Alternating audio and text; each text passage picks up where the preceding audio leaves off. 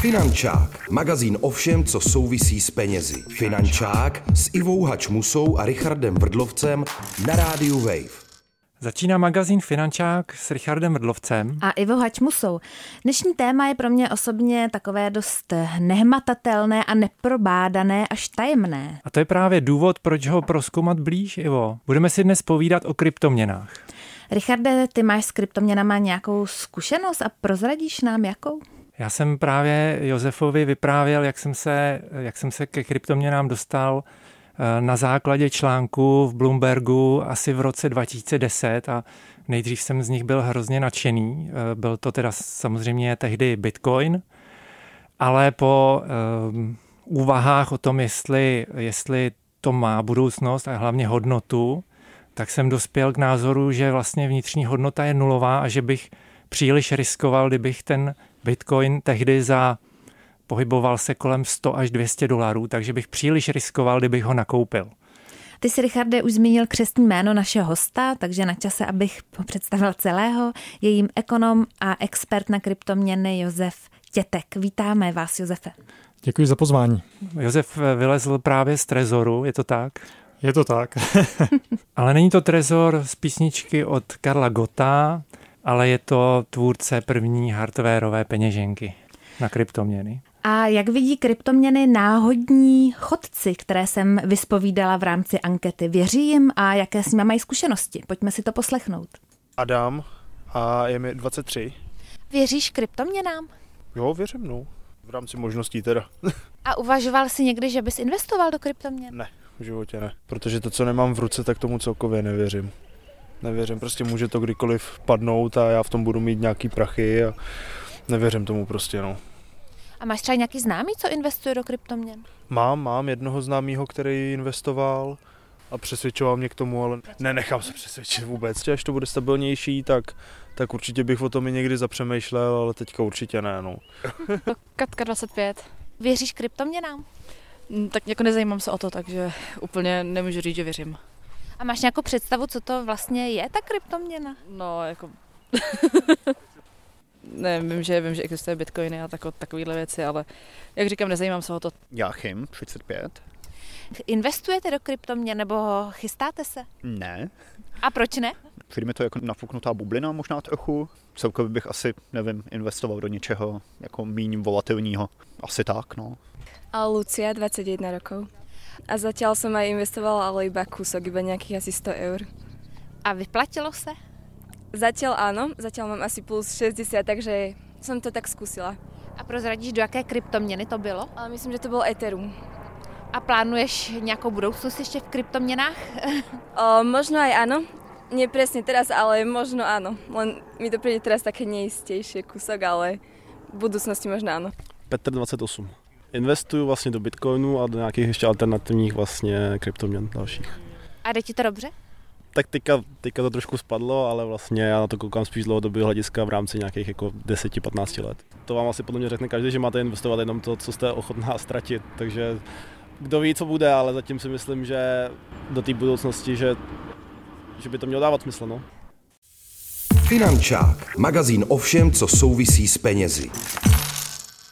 Já bych ale šla úplně teď eh, na takový jako základ a zeptám se vás, Josefe, co to vlastně je ta kryptoměna? Jak si to mám představit? My jsme slyšeli vlastně odpovědi, jestli s tím lidi pracují, znají to, ale kdo ví, jestli vůbec ví, co to je Přesně kryptoměna? Tak? Já to vezmu asi tak eh, od toho největšího, od toho základu, což je Bitcoin. Eh, Bitcoin je, eh, pokud přistoupíme na ten termín kryptoměna, který nemám osobně úplně rád, možná se potom dostaneme k tomu proč, tak Bitcoin je tedy ta světově první kryptoměna, která vznikla v roce 2009, takže už je tady s námi nějakých 13 let. A co to je? Pro mě je Bitcoin globální nestátní peníze, takhle jako tříslovným termínem. A to proč potřebujeme globální nestátní peníze? To je uh, jako otázka, kterou se tady můžeme zabývat uh, docela dlouho. A uh, vysvětlit to nějak jednoduše, možná uvedu to, že Vidíme v posledních letech, že inflace nám roste. Vysoká inflace už není záležitost jenom nějakých jako rozvojových zemí v Africe nebo v Jižní Americe, ale bohužel se dostává i k nám tady do střední Evropy, do Ameriky. Ty inflační čísla přes 10% jsou něco, co, s čím jsme jako nepočítali, že by se tady po 90. letech mohlo znovu objevit. A to, že máme dneska vysokou inflaci, je Eh, výsledek toho, že máme státem řízený peníze, že máme centrální banky, že máme zákony o zákonným platidle, že centrální banky manipulují s úrokovými sazbama a drží je dlouhodobě nízko, do oběhu se tak dostává hodně peněz a to potom žene eh, cenu aktiv a i spotřebního zboží nahoru. Eh, Ale proč Bitcoin? Proč jo. kryptoměny? Vlastně mě kryptoměny ve mně vyvolávají vzpomínku na Orwellu v 1984. Svoboda je otroctví, válka je mír, co tam ještě? A kryptoměny vlastně ehm, mně přijdou absurdní ten název, protože nejsou eh, tajný, protože každý může dosledovat, Aha. jak ty peníze eh, tečou z jedné peněženky do druhé. Mhm. A nejsou to měny, protože podle faktorů, kterými se pišní měna, tak vlastně nesplňují ty tři základní vlastnosti měn. Takže Potom, mm-hmm. potom tam samozřejmě je to ještě to farmaření a takový jakoby na, nebo digitální zlato, jo. který vlastně jakoby naopak mně přijde kryjou vlastně podstatu těch kryptoměn. Co byste Aha. na to řekl? Uh, já souhlasím s tím, že kryptoměny jsou hrozně špatný termín, protože Bitcoin nepovažuji za měnu. Uh, jako ta definice měny, uh, historicky to byla nějaká směnka, kterou jsem dostal například v bance za to, že jsem tam vložil zlato nebo stříbro, takže měnu jsme směňovali za ty podkladové peníze, to u Bitcoinu není.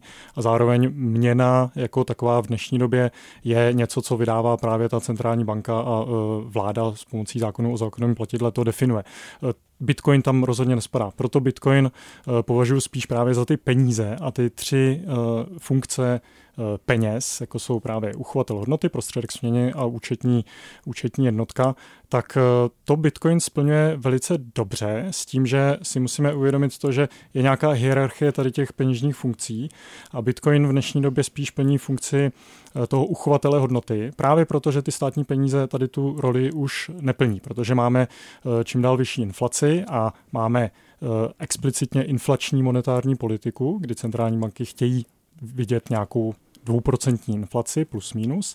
A to znamená, že každým rokem se nám takhle rozředuje ta kupní síla v těch státních penězích. A Bitcoin je právě odpověď na tady to, na to, že státní peníze neplní roli toho uchovatele hodnoty a tím, že ta monetární politika u Bitcoinu je fixně daná, nezměnitelná, eh, dohlížená decentralizovanou sítí uzlů, tak eh, víme, že bude jenom 21 milionů bitcoinů a když si pořídím třeba tisícinu bitcoinů, tak relativně k tomu celkovému množství bitcoinu mě nikdo nerozředí, na rozdíl od té státní měny. To je ta základní odpověď, proč bitcoin jako ty nestátní peníze, protože s ním nikdo nemůže manipulovat.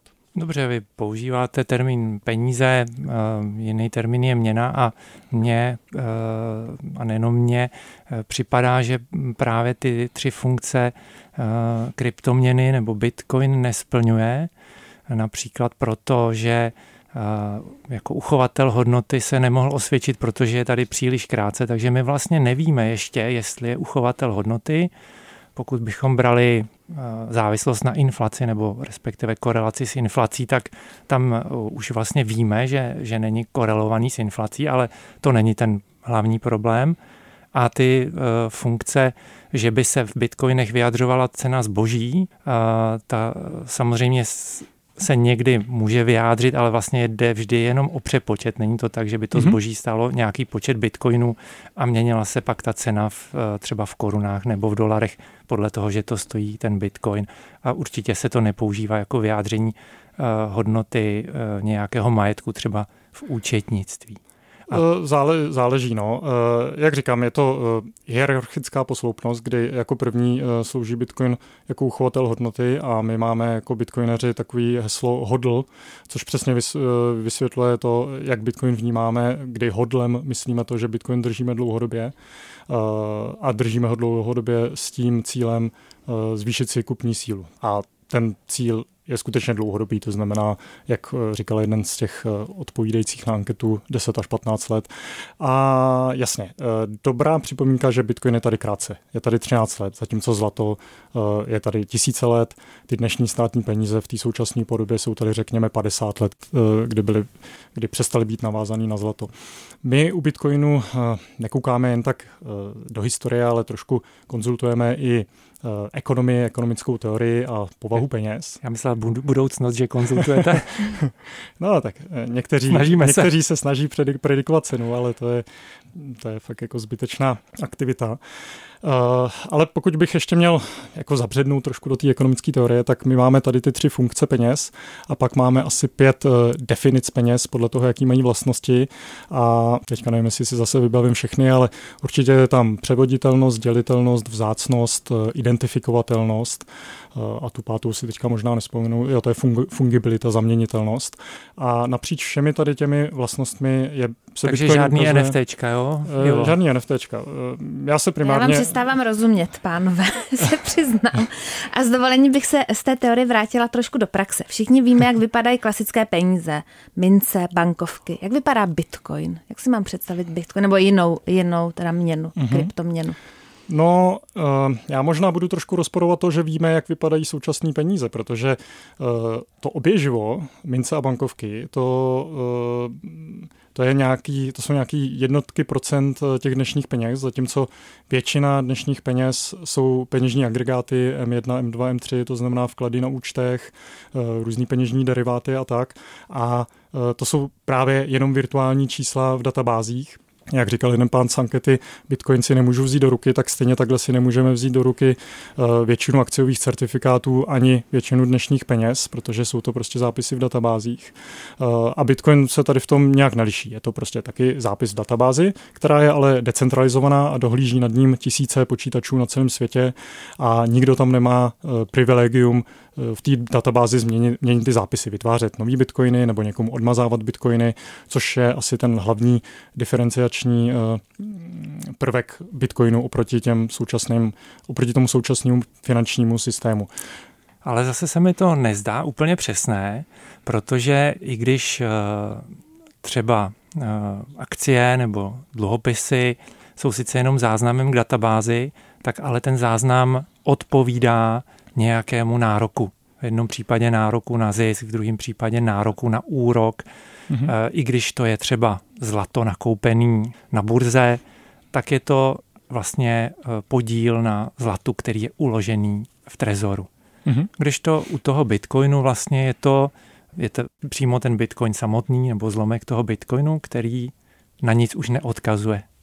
No, vy když držíte eh, takzvaný privátní klíče, ať už v hardwareové peněžence nebo v mobilní peněžence, tak eh, to vám ukládá nárok na to, že můžete eh, někomu jinému přeposlat Bitcoin. A Bitcoin jsou už právě ty podkladové peníze. Skutečně tam máte pravdu, tam není nárok na nic jiného. Stejně jako když jste měl uh, dřív zlatou minci, tak tam taky nebyl nárok už na něco jiného. A jo, pro hodně lidí je uh, neintuitivní to, že můžeme mít peníze, které nemají tu fyzickou reprezentaci, lidi jsou pořád zvyklí na to, že můžou mít ty bankovky nebo mince, které ale zároveň nejsou hodnotní sami o sobě, protože uh, materiálově uh, bankovky nebo mince mají mizivou hodnotu oproti tomu, jakou mají kupní sílu. A uh, Bitcoin jsou jednoduše peníze, které jsou nativní internetu, jsou nativní digitální ekonomice a pokud se chceme bavit o tom, jestli je tam nějaká provázanost s tím reálným světem, tak je to skrze těžbu, kdy uh, těžaři, bitcoinoví těžaři si musí pořídit nějaký fyzický zařízení, uh, říká se tomu miner, a vy, uh, vynakládat hodně reálných zdrojů na energii, na to, aby ten Bitcoin vytěžili a jsou lidi, kteří říkají, že Bitcoin je v podstatě taková velká světová baterie, ale to už je možná až moc abstraktní. Finančák, magazín o všem, co souvisí s penězi. Pokračuje magazín Finančák s Richardem Vrlovcem, Ivou Hačmusou a naším hostem, kterým je Josef Tětek. Ekonom rakouské školy, což je mi velice sympatické, ale nadskakuju tady vlastně nad tou zmínkou o spotřebě energie, tou provázaností s reálným světem.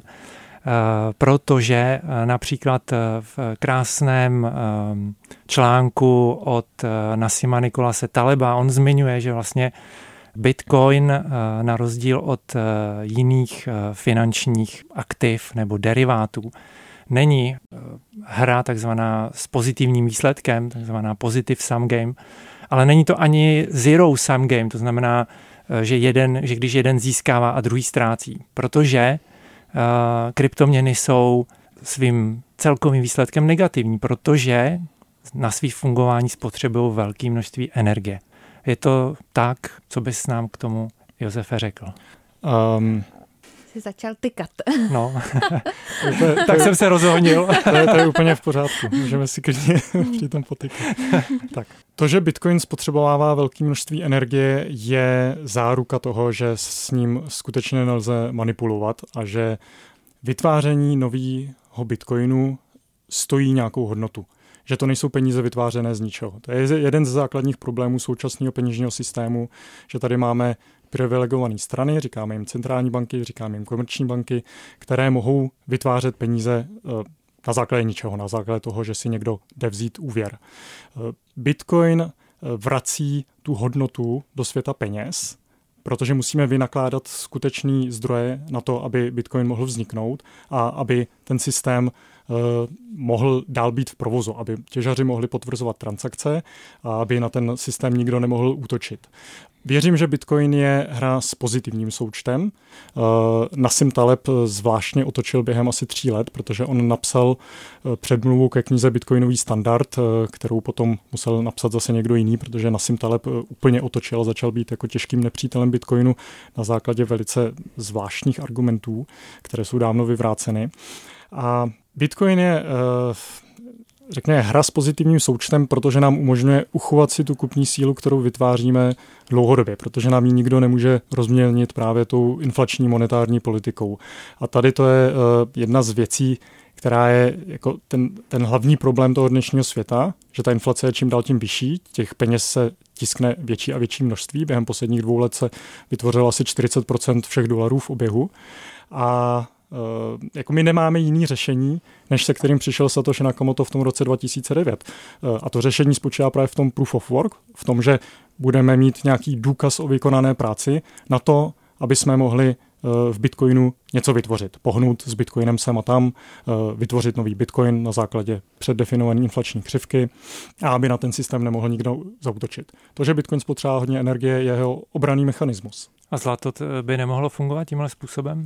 Zlato takhle fungovalo tisíce let a zlato má ten uh, proof of work taky velice intenzivní a je, je taky dost ekologicky uh, zátěžový. Těžba zlata je jedna z uh, nejhorších ekologických pohrom v zemích, kde se zlato těží. Oproti tomu Bitcoin spíš motivuje k ekologickému využívání zdrojů, o čemž jsou napsané skvělé články, doporučuji třeba Nika Cartera a taky proto, že máme dražší energii, takže musíme šetřit doma. No, ale, ale, ale Bitcoin spotřebává čím dál tím více. To, to, na Bitcoin tady to nemá zas tak vliv, protože těžaři hledají vždycky ten nejlevnější zdroj energie a často to bývá energie, která by jinak eh, byla nevyužitá nebo by byla proplýtvaná. Ještě se vrátím k naší anketě. Eh, někteří respondenti uvedli, že jsou poměrně skeptičtí vůči kryptoměnám. Eh, jeden z nich, myslím, že to byl Jáchym, dokonce uvedl, že mu přijde, že je to nafouknutá bublina. Jak byste rozptýlil tady ty obavy o nafouknuté bublině? No pokud se bavíme o kryptoměnách, tak bych s Jachimem eh, na 99% souhlasil, protože skutečně souhlasím s tím, že kryptoměny jako množina uh, nějakých aktiv skutečně jsou primárně nafouknutá bublina. Uh, a v podstatě všechno, kromě Bitcoinu, považuji za buď totálně pomílený projekty založený na lživém marketingu, eh, jako je třeba proof of stake, jako jsou různý smart kontrakty, eh, anebo úplný zbytečnosti, anebo vyložený podvody. Bohužel těch podvodů v oblasti kryptoměny je taky hodně. Eh, takže vlastně souhlasím s tím, že kryptoměny jsou docela jako nafouknutá bublina, která prostě splaskne. Eh, a Bitcoin jako takový nepovažuji právě za kryptoměnu. Považuji to, když už eh, máme používat nějaký takový termín, tak spíš za kryptopeníze. A Bitcoin ta nafouknutá bublina podle mého názoru není, ačkoliv tam investiční mánie taky můžou být. Měli jsme je v roce 2011, 13, 17. Bitcoin může spadnout klidně o 50 až 80 dolů platí tam všechno to, co platí na finančních trzích. Když se pumpuje hodně peněz do trhů, tak to může způsobit nafouknutí nějaký spekulativní mánie, potom může dojít k vyfouknutí, ale u Bitcoinu vidíme, že ta dlouhodobá cenová křivka je spíše rostoucí a to už je zase spíš funkce toho, že jsou to ty Eh, globální nestátní peníze, obchodovaný 24 hodin denně, přístupný komukoliv na světě a měnová politika je eh, nezměnitelná a predikovatelná 21 milionů bitcoinů. A Eh, ještě bych k tomu možná podotkl, pro lidi z vysoce inflačních zemí, jako je třeba Libanon, kde je inflace teďka asi 500%, tak pro ně Bitcoin eh, nebo tady ty neutrální peníze mnohem intuitivnější než pro někoho v České republice, kde ta inflace donedávna byla 1-2%. Teďka už o tom lidi začínají trošku pochybovat i v České republice, že ty státní peníze eh, jim udrží tu kupní sílu, ale pro lidi z rozvojových zemí je Bitcoin mnohem intuitivnější a když se bavíte s někým z Turecka, z Libanonu, ze Zimbabwe, tak jim to docvakává mnohem rychleji. Proč by se měli eh, za, eh, zajímat o něco, jako jsou ty neutrální peníze? My tady hodně mluvíme o tom bitcoinu, ale určitě jsou i další druhy měn. Mohl byste nějaké zmínit ještě? A hlavně nemůže se stát, eh, vidím, že bitcoin je pro vás ten jediný a pravý. A proč si myslíte, že se nestane, že by tuhle tu primární funkci jednoho platidla nenahradila jiná měna. Protože kdyby se to stalo, tak by to znamenalo, že ten bitcoin ztratí hmm. na hodnotě. Ano. Myslím si, že ten objev nebo vynález digitální vzácnosti, eh, která má nezměnitelnou monetární politiku, byla jednorázová záležitost. Bitcoin měl na začátku hodně eh, specifický období, asi roku a půl, kdy neměl žádnou hodnotu, žádnou cenu a vyvíjeli ho jenom nadšenci, protože protože to byli takzvaní cypherpunkové a hledali technologické způsoby na posílení svobody a soukromí jedinců v boji proti státu nebo eh, pod útokem od státu. A těch důvodů je potom víc. Bitcoin nemá žádného eh, vůdce, který by tady byl naživu. Satoshi eh, Nakamoto je pravděpodobně po smrti a jeho coiny se nikdy, nikdy nepohly. Má natěženo asi milion bitcoinů, který se nikdy nepohly. Pokud náhodou neobživne jako Elvis. Ano. A další důvod je ten, že eh, Bitcoin je eh, nejvíc eh, otestovaný historií, což jako těch 13 let nepůsobí jako moc, ale v oblasti, tady v té oblasti je to hodně, protože mezi tím se stalo spoustu různých vnitřních schizmat, takzvaných forků, kdy se od Bitcoinu oddělili jiný kryptoměny, jako například Bitcoin Cash v roce 2017. Já ti říkal, Ivo, už tady máme i náboženství. V tom. Já to slyším, no, ano, schizmata je, tady. Je, je to tak, já souhlasím s tím, že Bitcoin má určitý uh, povahové prvky náboženský nebo náboženství nebo nějakého kulturního hnutí, uh, a což je jako na jednu stranu skvělý, protože má organický marketing, protože uh, Bitcoin v dnešní době jako zná fakt jako většina lidí, minimálně o něm nějakým způsobem slyšela. A není to proto, že by měl nějaký jako velký marketingový oddělení, jako mají třeba některé ty altcoiny, ale je to proto, že uh, lidi sami jsou evangelisti, sami prostě chtějí uh, psát knihy, natáčet podcasty, uh, chodit prostě na Bitcoin meetupy a přesvědčovat o tom prostě své přátelé, svoji rodinu, eh, což je jako krásný, že má takovýhle organický marketing. Málo který z těch altcoinů to má, už jenom proto, že eh, když se někdo zamiluje ty altcoiny, tak často přelítává potom od jednoho k druhému, protože už jich je asi 15 tisíc. Zatímco ten Bitcoin je ten nejrozeznávanější, eh, z 15 tisíc těch kryptoměn má asi 40% podíl takzvaně na trhu, měřeno tržní kapitalizací, což je neuvěřitelný. Je to všechno prostě strašně jako posunutý směrem k tomu Bitcoinu.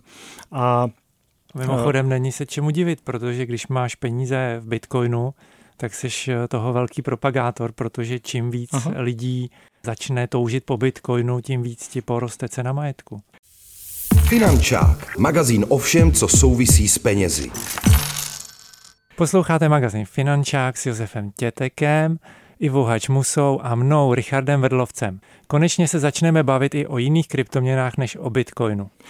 Dobře, máme skutečně jiný kryptoměny než je Bitcoin a i já, zapálený Bitcoin maximalista, uznám, že některý z nich mají nějakou krátkodobou užitečnost. Eh, a zde bych zmínil takzvaný stablecoiny, což jsou tokeny, které jsou navázané na hodnotu těch existujících státních měn. Typicky to bývají dolary. Máme například USD eh, kde jeden token má hodnotu jednoho dolaru. A tady ty stablecoiny jsou užiteční pro lidi v zemích, kteří nemají přístup eh, k zahraničnímu bankovnímu systému, nemají přístup k takzvaným korespondenčním bankám, nemůžou mít eh, dolarový účty, nebo je to pro ně hodně složitý. A eh, v zemích Jižní Ameriky a Afriky jsou stablecoiny hodně populární, protože pokud člověk vydělává třeba 200 dolarů měsíčně, tak potom uznávám, že Spořit si v Bitcoinu pro ně může být trošku stresující, protože ta krátkodobá volatilita tam skutečně je. A potom je pro ty lidi docela dobrá, dobrá alternativa držet si uh, dolary v podobě právě nějakého stablecoinu. Jeden z problémů stablecoinu je, že uh, snad všechny jsou centralizované projekty, to znamená, že i tady ty stablecoiny by mohly teoreticky podlehnout nějaké finanční cenzuře a ty lidi by mohli o ty peníze přijít. Uh, další docela rozumná kryptoměna je Monero, což je Eh, takzvaný privacy coin, kde eh, soukromí uživatelů tady té kryptoměny je na mnohem vyšší úrovni než eh, u Bitcoinu. U Bitcoinu je taky možný si pročistit historii transakcí a zvýšit si svoji, svoje transakční soukromí, ale je to trošku složitější, zatímco u Monera je to takzvaně by default, kdy člověk, který používá Monero, tak má mnohem vyšší úroveň soukromí. Krátkodobě si myslím, že stablecoiny a Monero mají nějakou roli. Pojďme si teď vzít uh, takový praktický příklad. Představte si, že mi třeba 25 nebo 30 let, vydělávám kolem 35-40 tisíc, mám na spořícím účtu kolem 100 tisíc, dejme tomu, naspořeno a uvažuji vážně o tom, že bych začala investovat eh, do kryptoměn. Jaký by měl být můj postup, na koho se obrátit, co číst, jestli se bavit se známými, co už investujou, jak právě nenaletět nějaký marketingový bublině, jak jste to zmiňoval, jak prostě, a jestli byste doporučil vůbec ty peníze třeba tam vložit všechny, jestli je třeba rozumný, jestli má vůbec smysl dát do toho 50 tisíc, není to málo? Nebo je to v Nebo pohodě? moc. Nebo moc. Určitě bych začal s edukací, to je uh, dobrá připomínka.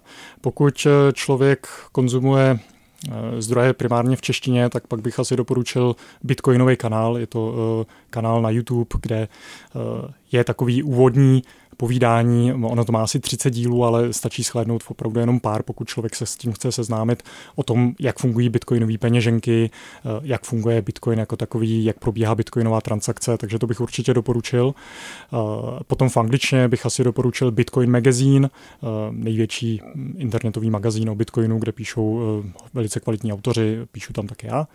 A Jakmile člověk projde tady tou nějakou základní edukací, tak pak je dobrý si to ošahat, to znamená stáhnout si nějakou bitcoinovou peněženku, tam se dá doporučit třeba Phoenix nebo Moon s dvěma U, nebo Green, taky je peněženka, eh, nakoupit si třeba nějaký základní drobný v eh, bitcoinovým automatu, anebo od nějakého známého, kterého víme, že už nějaký bitcoin má, za pár stovek nebo za pár tisíc korun províst si nějaký transakce. A pokud člověk potom chce eh, do bitcoinu dát třeba nějaký desetitisíce, pak už je na místě místě koupit si hardwareovou peněženku, například Český trezor a zase naučit se s tím, jak to funguje. Eh, návody na to máme všude. A potom, eh, co se týká toho, kolik peněz skutečně dát do Bitcoinu, tak eh, já obecně mluvím o Bitcoinu rád jako spíše o spoření než o investici, protože pokud považuji Bitcoin za peníze, tak do peněz se spíš spoří, než investuje. A eh, ohledně úspor máme dlouhodobý eh, poučky ohledně finanční gramotnosti, například Richest Man in Babylon, taková pěkná knižka o finanční gramotnosti, mluví o tom, že bychom si měli spořit 10% ze svého příjmu. A kolik eh, z tady těch 10% člověk dá do Bitcoinu a kolik z toho dá třeba na spořící účet, to už je na, eh, na tom, jak to má nastudovaný, jak moc tomu věří, eh, jakou má možná i odvahu a teďka to může být odvaha držet Bitcoin anebo držet ty státní peníze, protože u těch státních peněz člověk ví, že prostě bude přicházet o těch 10% ročně v současné době, kdo ví, kolik to bude za pár měsíců. Eh, u Bitcoinu tam může být zase krátkodobá cenová volatilita, ale dlouhodobě ta monetární politika je opačná než u státních peněz. Eh, tady to se nedá plošně doporučit. Eh, myslím si, že dlouhodobě je lepší do Bitcoinu spořit průběžně, to znamená každý měsíc si tam něco odkládat, než teďka vzít milion a hodit to do Bitcoinu, protože to je velice stresující. A to vzdělávání se o Bitcoinu společně s tím, že si do toho průběžně spoříme, asi ta nejlepší kombinace, která která člověku umožní v podstatě si ten bitcoin udržet. Pro hodně lidí, kteří eh, do toho vloží peníze najednou, nejsou o tom moc vzdělaný, tak typicky Bitcoin prodají v nějakým větším propadu, protože jednoduše nemají to přesvědčení o tom, že to má nějakou dlouhodobou hodnotu. A pak nebo... vlastně znervózní, že jo, když to třeba jde dolů a rychle to prodají. Já budu mít za nedlouho narozeniny, tak už jim to si budu přát, aspoň dva bitcoiny. Josefe, moc krát děkujeme. Naším dnešním hostem byl ekonom Josef Tětek a my se s Richardem pro dnešek loučíme. Těšíme se na příště. Děkuju. Finančák, magazín o všem, co souvisí s penězi. Finančák s Ivou Hačmusou a Richardem Vrdlovcem na rádiu Wave. Další díly Finančáku najdeš na webu wave.cz lomeno Finančák, v mobilní aplikaci Můj rozhlas a dalších podcastových aplikacích.